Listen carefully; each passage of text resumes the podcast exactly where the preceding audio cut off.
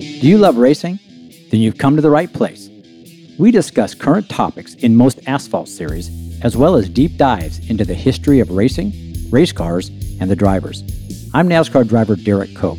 I share some of my personal stories, as well as highlighting those people that shaped my career and others. I'm Elisha Cope, and we also take on controversial and engaging topics on many subjects, including NASCAR, as well as tips and tricks that have worked for us in building teams from scratch, keeping relationships, and finding new roads. Hopefully, our experiences will inspire you to reach your own goals. Let's get started. Welcome back to Race Theory. We are going to discuss some, some exciting things uh, in this episode. It's episode 49, and we're calling it What Happened to American Stock Car Racing. Obviously, things have changed dramatically. Yes, they have. In a very short period of time.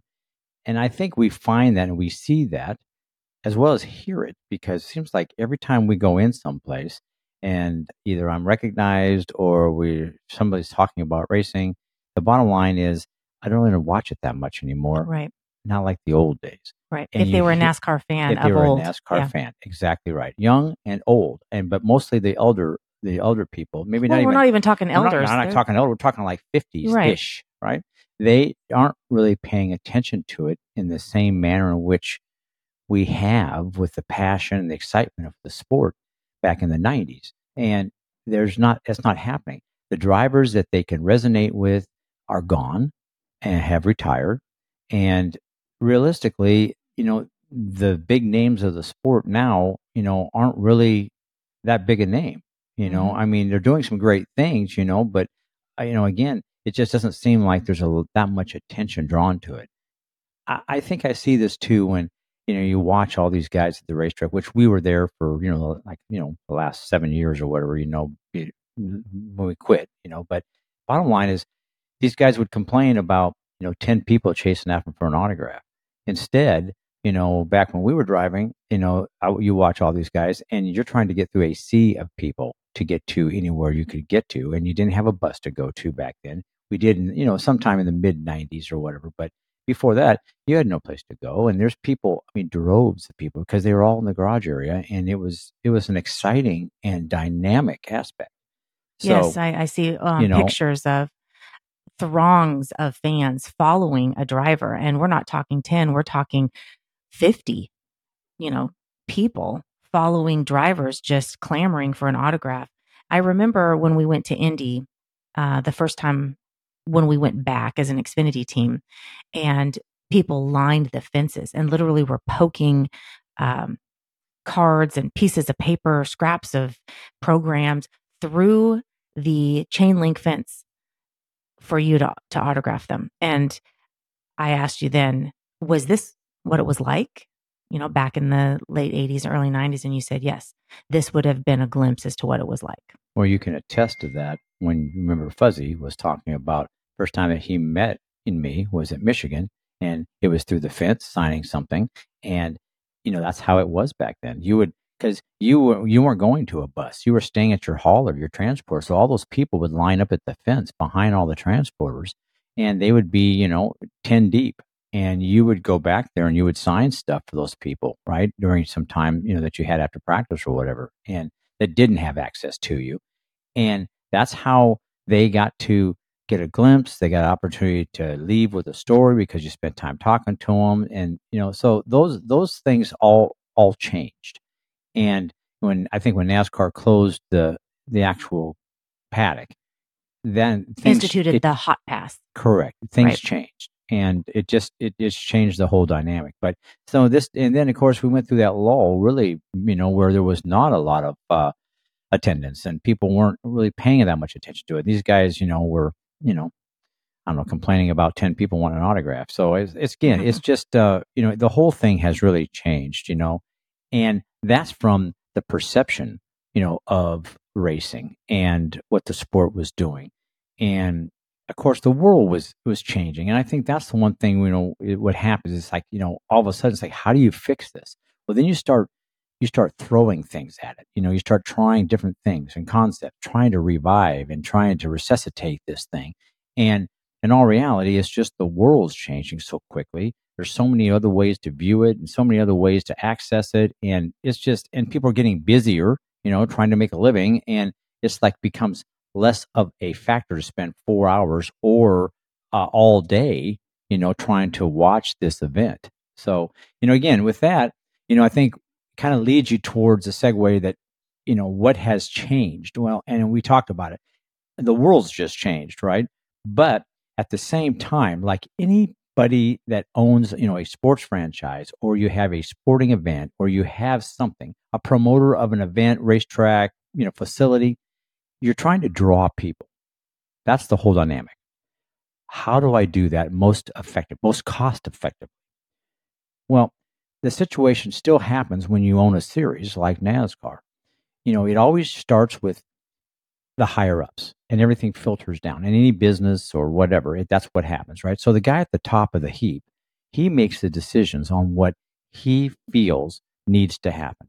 And when we started this deal we had bill france senior and then it went down to bill france jr and when those guys are gone you are left with another person and this happens to be jim france it comes down to when you have that kind of money and that kind of you know strength uh, over you know a I mean they're basically a dictatorship of NASCAR. Yes, most definitely. And so when you have that ability to make conscious decisions based on what you feel or you want, then things change. And I think that's where we're at. There was really nobody else there. Lisa maybe wasn't, you know, I mean, she's behind the scenes, very dynamic, very, I think, very proficient at what she does. But the hard parts or the hard decisions about the cars themselves, they've had to delegate that out to other people along the way. And I think Jim finally, you know, he he he basically owns IMSA. He started IMSA, and you know, the road racing arm of NASCAR. So, if you take a look at where things have gone, they have migrated towards coming to be more in line with IMSA racing. Yes, and in a very short period of time, it's almost mind blowing how many road courses there are now, and and continue to grow every year. Well, if you think about what Jim has done with IMSA, and it's always about trying to get the OEMs involved, the manufacturers, the car manufacturers. They have been able to do that with this IMSA program, this aligning with Europe and this global type of road racing platform. They have accomplished it with this LMDH and the hypercar LMDH, uh, you know, hypercar type of scenario where all the manufacturers have now gotten on board. They have some identity. Uh, it's a base, basically a car that they get to go out and physically make themselves and design themselves around some some guidelines and a template, but you know, more like a F1, you know, where you are basically building your own car, right? And so they've actually just gotten behind it and it's been well received. And road racing is really in the in the last five years, I feel like has really, you know, has made a very, you know, rise, big rise uh, in popularity. And it's where the youth of America could afford to start racing and now have been able to get to a point now where they can see light at the end of the tunnel as like I did with the Cup series with the divisions that I was driving they can see that there's an opportunity for them to make a living driving a race car so well, and you, it wasn't that way before. I mean, even in the series that we're in now, the the Trans Am, that's a road course series. In years past, the path to NASCAR would not have been clear. That wouldn't have been a chosen path. That would have been more if they wanted to go Indy racing or they were, you know, aspired to be Formula One or those type of things. Now it is much more normal for you to choose a NASCAR path via a road course training, which is a complete departure from what, you know, stock car racing was. It's true. And back then, you know, there was a lot of great racing going on, you know, in Trans Am. I mean, you had Tommy Kendall, you had Boris Said, you had um, I, I, can't. There's so many guys that ran that series, right? And Roush was very heavily involved in it. The manufacturers were um, Southland. I remember Southland Corporation when I was racing uh, in, with the Cup Series with Purolator. they were doing a lot of things and beyond, you know, in uh, in Trans Am series and sponsoring. And the Trans Am series was, you know, something that a lot of these drivers kind of used, right, to get to a possibility of running a different type of road racing car. So there was all kinds of avenues. There was the actual GTP cars back then that Ford was involved with. Zakspeed. I was, you know, privy when I was with Ford Motor Company to see some of that when Ray Hall was driving those cars, and uh, it was an interesting time. And I loved the cars, uh, but it was just I was so fixated on cup racing. But you could, you know, there was a lot of great race car drivers. Well, then you went through this period of time in NASCAR when road courses kind of came back to the on the scene. And I remember, you know, right there. I mean, I'd already been to Bondurant's driving school in the early days, like 1981 or so. I went to Bondurant driving school, got to know Bob, and you know, took that course because there was road courses on the Winston West schedule, and I knew that that's what ultimately I would have to go to, and they, you know, I needed to be able to become proficient at that. So I did that. And back then, you had transmissions that didn't have, they weren't crash boxes like today they were actually they had synchros in them. So like the Ford top loader, you know, if you didn't mesh and match the RPM, you would break a synchro and then the thing would lose a gear. So you had to be really good at heel and toe downshifting. So there was an art to being a proficient road racer back then. Yeah, one, one misshift. Days, oh, well, and it does that. It it's that way today as well. Not as much as it would have been then. You can only imagine just one little mistake and you're completely out of the race. Yeah, back then you had to use the clutch. You had to heel and toe downshift. You had to you had to put your foot, your toe on the brake, roll your heel over, and match the RPM on the throttle, and then raise the the RPM. Well, now you left foot brake. You use your right foot on the throttle, and you just rev the motor up as you go in the corner as you shift into an H pattern shifter into a gear. And so it's a lot easier with kind of like an old drag racing crash box. You would just automatically with straight cut gears, it just automatically takes the uh, shifter out of your hand and drives it right into the uh, the next gear. So it's a lot easier, a lot more proficient. But if you, you know, were back in those days, if you didn't have the capabilities and the technique uh, that you could do heel and toe downshifting, it was very difficult. And in the in that period of time, you had the guys like Ron Fellows and Boris Said, and a lot of these, you know, very proficient road racers, you know, that were coming out of Trans Am. They were coming into the NASCAR Cup Series and making hay, and they were running up front but they were also being used and paid to teach these other drivers how to race. And it kind of went through its period and kind of phased out. And the guys in Cup became really pretty good road racers, right? Because there's more of the races, there's more testing. They were really working hard at it and they were refining the actual race cars. So it just, that's how it progressed. But getting back to the fact that now Jim France has basically changed the world of stock car racing or what you would call stock car racing it is no longer. It is no longer stock cars. Yeah. These cars now are basically, I mean, they're road racing IMSA style race cars. Yes. Because they have now have, you know, a sequential gearbox. You know, we don't have the standard, you know, nine inch Ford rear end anymore. You know, it's got independent front and rear suspension. You know, we got four way adjustable shocks. We've got, you know, a lot of things in the car. We got a rack and pinion steering, which we've never had you know, before in stock car racing. You've always worked off of the principle of what an automobile on the street would have. You had a steering box, you had a drag link, you had tie rods, and you had migration because the car was moving. So you would have migration in the car. As the car goes over the bumps, you have changes in the upper and lower A frames. And then you would have the migration of the bump, bump steer. So the cars would, you know, keep the tires pointed in the direction you wanted them. So there was a lot to the geometry of the car in that regard.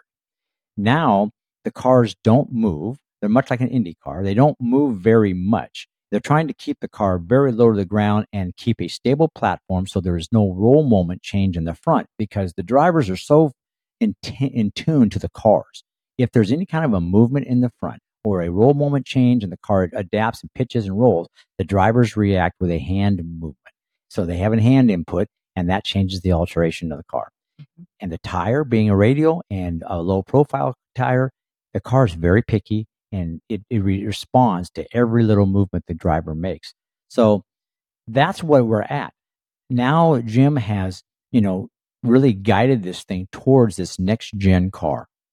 And the next gen car now is a actual just road racing car that's trying to be put into the oval, oval, track right. vein. it's it's completely flipped it from being an oval car sport and then trying to format your car to fit a road course. Now it is a road course car, and we'll try to make that road course car fit an oval. Yeah. The the actually, I mean, the the car's most proficient on the road courses more so than the ovals now. Yes. It's almost like like you say, we have flipped we used to take oval cars and go, you know, make, uh, you know, make them turn, you know, right and left with caster changes and, and, and camber changes, right? Then you started working on having your own road course car that was, you know, everything you could do, the biggest brakes, everything you could do to create downforce, you know, bigger areas in the well. And I remember we would just keep our road course car for the road courses. I mean, it would just sit there most of the year. And those four or five road courses, you'd bring it out and hopefully you wouldn't wreck it because you just had one that you had all that special stuff in. Now it's completely different. Yeah. I mean, so it's, that's what we did back then because, you know, that you could see, I mean, it was some of those places that you had to, you couldn't compete if you didn't have an actual road course car that was specifically done for that. You know, where then all the pedals were in the right locations, you know, maybe the shifter's a little bit higher, closer to the steering wheel, all the little things that you could stack pennies on to like make the car and the driver the most, you know, proficient he could be. And, you know, again, here we are. We have now a road course car that now we're trying to take to the oval tracks. And I think the thing that bothers me the most by it is when you watch the race, like we watched, you know, the race at Michigan. And every time with this low profile tire, I was going to say with no tire. with no inner liner, right?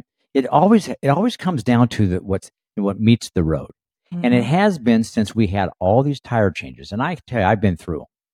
When we were running the, the, the basic, you know, tire that we started with, right? Which is, you know, and we basically had an inner liner, right? Um, it was, it was a different feel. It had tire stagger, you know, uh, it's just a different element. And then you go to the radial tire and the radial tire changed the face of racing and it changed the way drivers had to drive. And then there have been constant iterations and changes and carcass changes and mold changes and you name it. They keep trying to change all these things. And it got to a point where you're chasing tires because you could be winning a race, winning win races at the end of the year. And then they come out the next year and there's been a carcass change. And then the tire has changed. The sidewall deflection is different in this thing. And what you just left winning the races with at the end of the year, all of a sudden you're out to lunch because of this change. And then you have to readdress, re-engineer, and come up with combinations that were going to be more proficient, more you know, more suitable for this for new tire. tire. Right, for the tire. So it always comes down to what you know, the rubber that meets the road, right?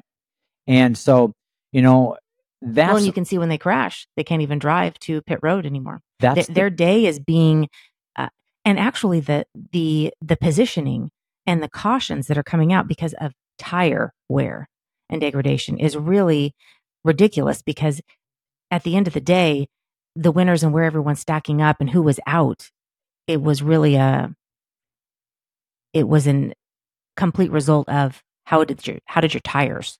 Well, that's up? always been racing. I think tire degradation. You know, that's something that I think you know that's what makes and breaks a race. You know, and you if you manage your tires better or your setups better, then you know the tire deg. That's what you know, the comers and the goers in racing. And that's what makes racing good. But when a car gets a flat tire and you can't drive it into the garage area or into the pit so you can well, change and, it. Yeah. And, and the car's so low to the ground and, and the high fine. centers and it won't go anywhere. The car's fine except this, this right. tire's flat. That's the thing. That's in my, in, that's bad perception because first of all, that just tells me that you have allowed this car what you've done, what you've made and what you way you design it and the way these guys are running it to get the maximum out of the car you now compromise the race or the end of the race or a time period during the race that guys could still race, but they got to be, they got to be, you know, towed in, you know, and it just, and the car sits there because it just won't, I mean, on a flat tire, it won't even move. I mean, that's pathetic. And I don't, I don't get it. Right. And so, you know, they've gone so far away from the bias ply tire with an inner liner, which was been the norm for so long to now we have this low profile tire with no inner liner and it becomes to be the biggest issues that we have in racing. So, and so you would think that, you know, you get the car back off the ground because they have this diffuser, right? And you're talking about a hundred thousandths of an inch being the, the, the factor that you have got to manage because the lower you get that that rear diffuser on the ground and and run that thing in the ground, that's big speed, big downforce, big speed. So Explain they, to the listeners what the diffuser does. Well, the diffuser, the, the whole car underneath the next gen car is flat. It is sealed up. It's a belly pan from front to back. So the splitter all the way back to this diffuser. But when the air is starting to run underneath the car, then it has these vanes and these like sections of fins. And it has like you know, a diffuser that goes, you know, and it's like a like a diverging port. I mean, basically, it starts narrow at the front and gets wider at the back. So you increase the air and the air speed as it goes underneath the car. And when it does that, it creates downforce.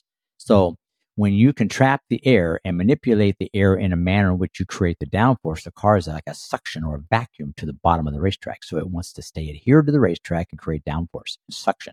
And that's what like Formula One cars and the uh, GTP cars all have diffusers and vanes and different things and ways to and that's take how the they air. stick to they manipulate the air the track at enormous high speeds yes i mean back then i mean when the G, actual gtp cars and you know those types of formula one cars they could run on the run upside down i mean if you ran them upside down they would run on the roof because of the grip that they have so wow. so it's amazing what the diffuser does and again and it's just air manipulation. It's That's just all it air is. manipulation. It is. It's just the funneling of air and trying to utilize the air and managing it in a way to keep the car, you know, uh, with downforce. And that's why you, you know, you have downforce on top of the car, you know, air going over the car, you have air going underneath the car. In a stock car, we used to have a bumper. We had no front valence. There was no sealing of the air. You had a secondary air dam, meaning that you had like a piece of aluminum that was bent with a lip on it that hung down. It may have been, you know, three feet wide or a little less than that. And it was underneath the car and fixed underneath there to create some downforce. But you still had a regular car bumper. So the car resembled the car on the street with a bumper, but all the air was going underneath the car. So that's what happened. You were running a projectile through the air and you had this big void area. And that's what they called the draft. The cars would suck up because all the air was going, you know, around and over the car. Now with all the front valences they have and these splitters that they have, right? Now there's less air. It's just the air going up over the car for the most part. And then whatever you keep going underneath the air of the car, going underneath it to this from the splitter and then all the way to the back, you would create the downforce, you know, to help with grip.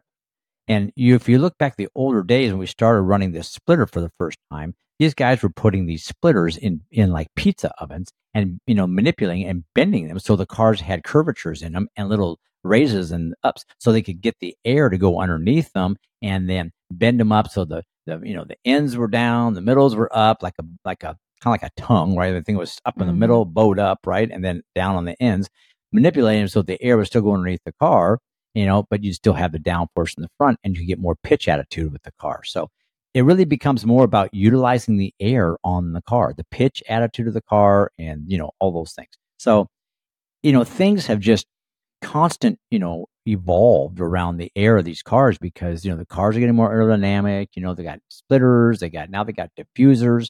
So the whole dynamic has changed, and now you know what works what works on these cars like before when you would make a, cha- a, wedge change or you'd make a change to the car and attitude or shock adjustments and things the car would respond a certain way. Now it seems like from what i understand and have been told it's almost like you do the opposite of what you used to do. The car reacts differently to the changes that we make and responds differently. So you know again it is a difference in just you know what the car is and what you have to do. So you have to relearn some things and go through those processes. And that where today, when they have all this simulation and all of this, you know, wind tunnel, um, this modeling, this what they call CFD modeling. So it's like a modeling system. It goes through like the big master computers and they pitch it, put in all the parameters, you know. So it really is interesting you know, but it's so expensive and it's so convoluted that the engineers, you know, manage all of this information, and this data, and they come up with these, you know, these ideas and concepts and and these setups. So it really has changed, and you know, it's just that's why the big, you know, it's, it's just these big, huge teams, you know, kind of the cream rising to the top. But you're seeing still on some of the places where you can still be competitive and maybe have an opportunity to win are the road courses. And this whole thing with this point system and the the situation of when and you're in You know, so now you get to, you know, you're trying to do all you can to get points and stages, but if you win, you're automatically in for the championship. So, so explain how this is different from the point system of the past, where you could accumulate points being consistent to now you're you win and you're in. Yeah, before it was all about consistency, is to win the championship on points. So you know, guys that say, well, you know, they're not they're not trying to win races. Well, they're trying to win races, but they're trying to be consistent and they're trying to put, you know, they're stacking pennies. They're putting numbers on the board to a point where they can get to a point to win the championship. And, you know, the best teams and the best drivers, you know, they were, you know, having and maybe the less amount of problems within the organization. And depending on how much money you had, you could try to like, you know, minimize the things and the elements that would cause you to fall out of races, right? Well, you, you know, you would change more parts earlier or you would, you know, have fresher motors in. You would do all the things you could do if you had money to minimize an opportunity for a failure. Well, so a, you were having consistent top 10 finishes every week. Yeah. If you could do that and keep yourself in the points, you were in a position to win the championship. And that's what, you know, that's how what the, that's what the norm was for NASCAR for so many years. And certainly they were winning races in between there as well. It wasn't absolutely. Yeah, you're weren't. still winning races. You're only as good as your last weekend, right? But it rewarded consistency. So, but what they've done is they have now gone to a point where they've changed the system up completely. And again, in the beginning, it's getting easier now because you're seeing it more. You understand the stages and the points, but there's there's giving points out for all these stage wins and all these different things and stuff to try to help you boost your points up and your playoff points if you make it to the playoffs so that you don't, if you have a problem or you have a miscue, that you don't fall right out if you've got a bunch of stage points built up, right? So there's, you know, opportunities and there's recourse for having, you know, a, a problem or failure in the playoffs if you have more of these stage points. So it rewards running up front and winning stages and trying to get your, your points up there. And especially if you win a race, then you're just trying to get as much of a stack of chips all hoarded there. So if you have a problem and you blow up one race or somebody wrecks you early, you still got enough points to point your way into the next round. So it's a it's almost like playing poker, right? You're trying to just absorb, you know, win win deals and put chips together and have them safeguarded here. So in case we have a problem in the playoffs. But explain the if you win, you're in, and how that would trump someone who is who hasn't won and has points built up. Yeah, I mean, basically, I, I, I remember now if it's 15 or 16 spots that they have, right? They, they basically have this is the limit of people that get to go into the actual championship. So it, it starts out with if you win, you're in. So I don't care if you win Daytona like Stenhouse did, he's automatically in the playoffs. So he's playing with house money all year long, mm-hmm. unless there's more than whatever it is, 16 winners. So if you get more people win, then it knocks a next guy down. So you could eventually, if there are enough guys won races, then it would come down to how many points you have would be the next guy that would get in. So, but we haven't seen that yet. We, I don't think we've ever seen that many winners where you didn't get in on points as well as a win. So right now you got a, you know, you got, you know, like Bubba Wallace is like 68 points out of, you know, up in the, in the, in the point deal. And then the next guy's down, or, you know, three got points and three, you know, McDowell's right there and Suarez is right there, six points, three points. So there's a lot of fighting going on for those last three, four spots to make it into the chase. So if you win though, you're in. So just like when, uh, you know, Gisbergen won at Chicago, mm-hmm. well, he's not in the he's not guaranteed in there to run for the championship because the 91 car doesn't have enough points. You have to be in the top 30 in points to be able to even utilize a win, right? So you have to be in the top 30 in points to utilize it. So there's only 36 charters and 36 cars showing up. So basically, if you're relatively proficient and in running well in the points, then you have a chance to be in. But he is not eligible, right? So, but right now, if you win on a road course, if you come in and you're a slinging guy and mm-hmm. you can win on a road course, you put yourself in a position to go for the championship. Well, and and what it does is it completely turns the tide of the team owners instead of them wanting consistency, they're going to go out there and take their really proficient maybe oval course driver out of the car, get themselves a road course ringer, put it in their car because they know they can win in their end. So if you're a mediocre race team, the team ownership definitely wants to win a race. Well, again, a lot of that back in the older days, when you had these major brands, these Fortune 500 companies, they didn't want to take their driver out of the car and put a road racing guy right. in there, right? So you had to get you had to get better as a race car driver to do those things back then because you represented a brand, and they didn't want to put somebody a guy in the car for a weekend to go run a race, you know, because they're driving a consistent message to the consumer, mm-hmm. and so they have a representative for their brand. That is correct. So you know, but there were teams below that used to like pull their driver out and put a road course ringer in there, right, to try to like you know elevate the team's notoriety or from a sponsorship perspective, whatever it took, right? And in this day and age, you know, you really you're not seeing that as the much. Sponsors are not the sponsors aren't the drivers. aren't connected. Well, and you have much. so many different sponsors.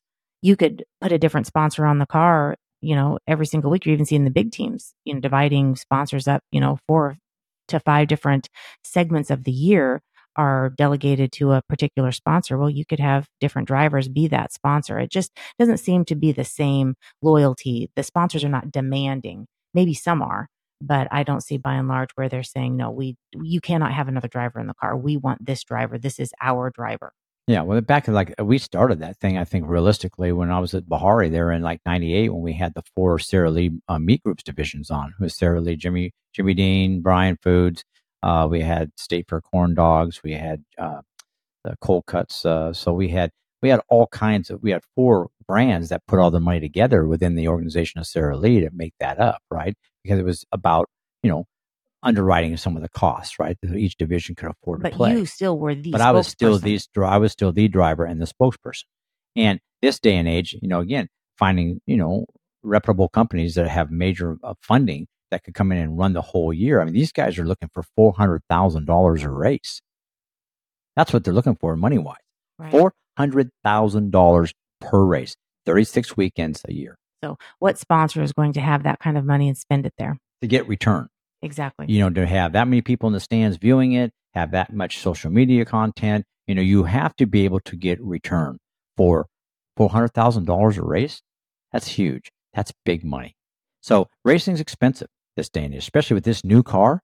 It is expensive to do all the engineering and all the things it's capable to try to make this car to look for the smaller areas to to make the you know make the gains with you know because these cars are all the same all the same components all the same pieces everybody has the same you know pieces to play with it's just how you put them together the lego system is a different dynamic and you know the the little the you know there's the smaller areas make bigger differences so you have to maximize all those things but you know, again, it is not a stock car. It is a much different type of race car that we're dealing with now.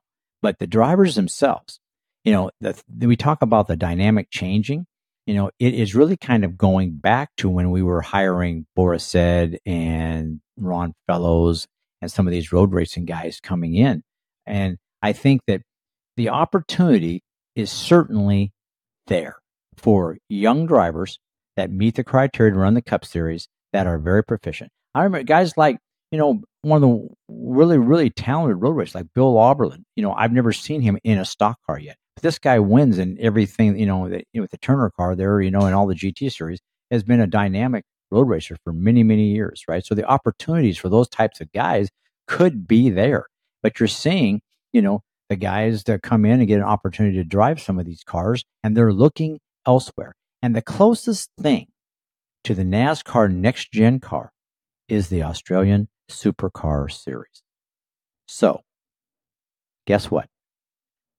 Well, I don't know which way you go from Australia, but I guess you head you head east, uh, young man, again it would from north, Australia, babe. north, north, northeast, uh, head yeah, from Australia, head north, baby. We're going uh, stock car racing. So, well, yeah, stock car. That's a loose term now. Yeah, but anyways, that's that is what it is. And now these owners, they're looking to say, we have to look outside outside America of uh, of what we mm-hmm. are right now to the highest level of, of motor racing here in the United States, being the Cup Series. And I guess I better say to stop saying stock car racing. So uh, basically, they're looking. It still is NASCAR. It was the Chicago Street Course Race we had not run a street course in NASCAR, right? I had run a couple street courses with the Winston West series, You know, we ran streets of Tacoma and the streets of Spokane. They're a different animal. And when they did this in Chicago, and and you got Shane uh, Van Gisbergen. Van Gisbergen. Yeah, right. we said we said it wrong earlier. Oh, Van Gisbergen. Yeah, Van, Van Gisbergen. Right. Yes. So they just call him SVG. So SVG. we'll call Big SVG. SVG. We're on that kind of terms right now, speaking terms. So SVG. This guy comes in, you know, as part of that Project 91 Trackhouse, third car. Mm-hmm. And they've been bringing in just, you know, some of the big names of auto racing. You know, they brought in, you know, uh, Kimi Raikkonen, right? And then they bring in so they got other guys that come in to drive these cars. All of a sudden, they bring in this SVG from the from basically the same driving the same kind of car, and he comes in here and he puts on a clinic mm-hmm. in the rain. Yes, right. And you can watch this guy, and just by even visually, the optics, even for myself to watch on television and watch what he was doing with the car. The thing that was most intriguing to me was watching his feet, uh, his footwork when they had the in-car camera on his footwork, of course, he's a heel and toe downshifter and he's using the clutch. But if you watch this guy, he as he's going in the corner, you can see him pumping the clutch. He's actually using the clutch, engaging and disengaging the car and the rear tires, getting in the corner and doing things with the clutch manipulation. I mean, intriguing stuff. But this guy, his brake modulation was far above anybody else's. And his ability in the car, I mean, he he understood the car. The car suited him because pretty much what he was been has been driving, even at a higher level of probably downforce in the Australian Supercar Series. But he was able to take this car and physically manipulate it to the higher level than any of the stock car drivers or NASCAR drivers in the series. And I think it was an eye opening uh, uh, deal for everyone car owners, drivers, and, and, and the fans themselves. And I think it was pretty impressive. And I think that this guy, all of a sudden, now is hot property. Mm-hmm. This guy has been. Well, there are rumors, correct? Oh, yeah. There's rumors that he is leaving Supercar Series and uh, he is physically going to be coming to run full time in the Cup Series. So the next. Any particular team got his hooks in? I don't know yet. I don't, I don't know what that is.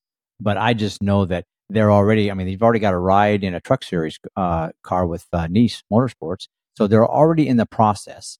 So you got to believe Niece I don't know. I think Niece is a uh, is a Chevrolet, is it not? I can't mm-hmm. remember now. But anyways, he's already in a position to start getting oval track experience because that'll be his shortcoming. But he'll be in a position to win, and you're in on the road courses. And the more and more road courses that come up in these places, I mean, the opportunities are more plentiful to make it into the uh, you know the series uh, for opportunity to run the championship.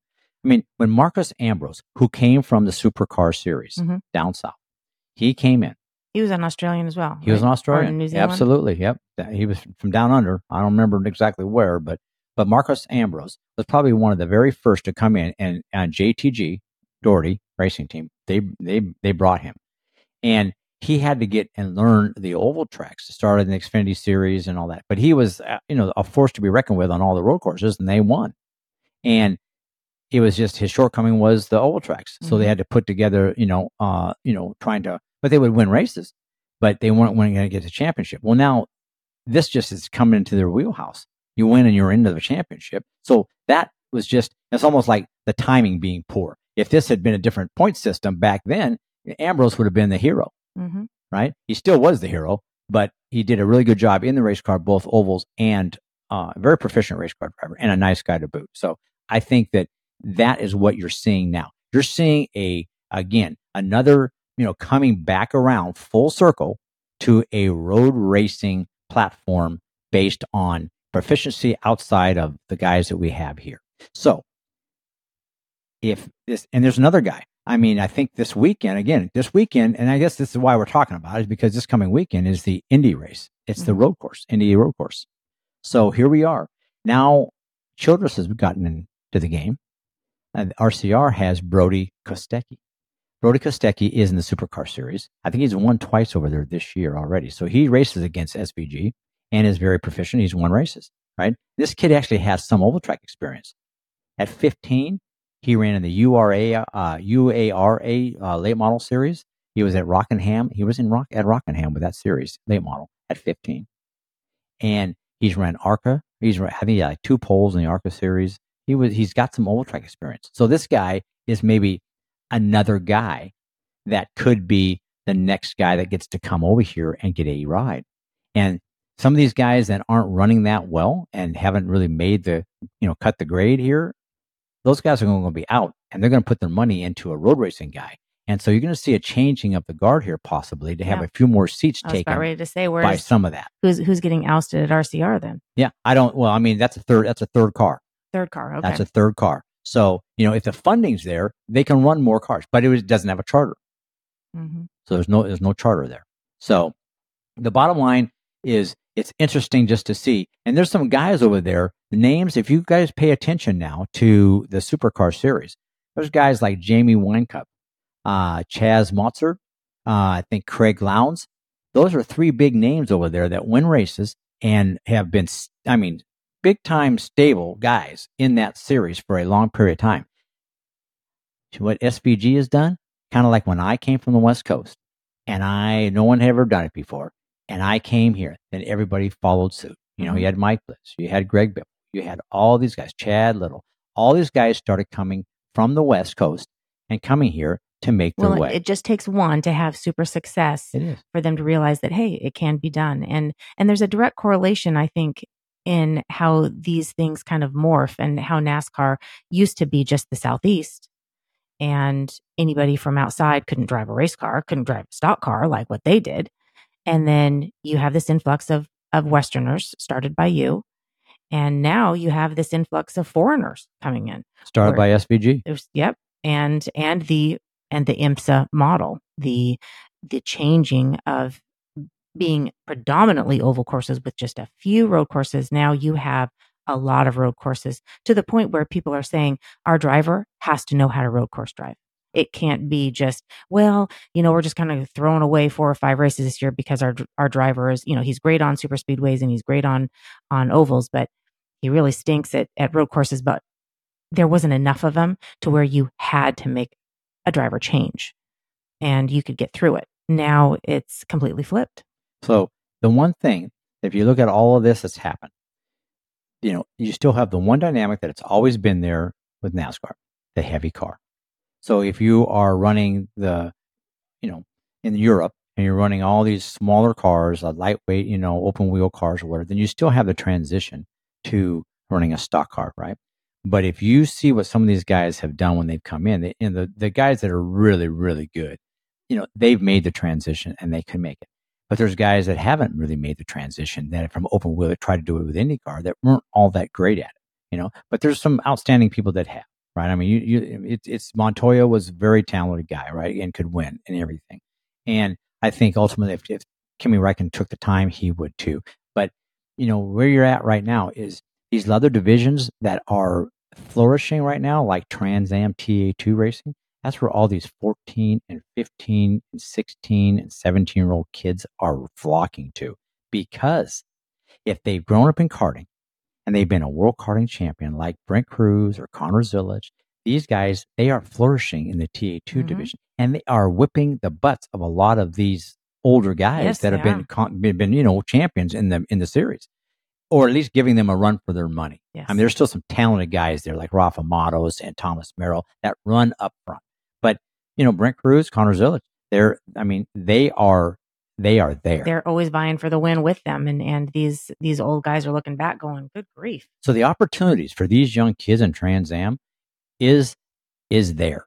It's just they're not old enough because of the parameters that NASCAR has to be able to get there until they're 18 years old. Correct, and, and go through the, an influx of and you're going to see an influx coming up. So this is just a start, in my opinion, of where this thing is going. But it, what it does, you know, for you out there our listeners that have kids and they're in karting and they are looking for you know you love racing and they love racing and this is this is their passion this is the deal the opportunity is there and it's just maybe a longer process because they're going to have to be 18 to get it there and they may be ready at 14 15 16 but they're not going to have that opportunity but they're going to have to find the money the revenue and the backing to get them to 18 years old to get that point because right now they're looking at the guys that are 23, 25, 29 in supercar Australian racing.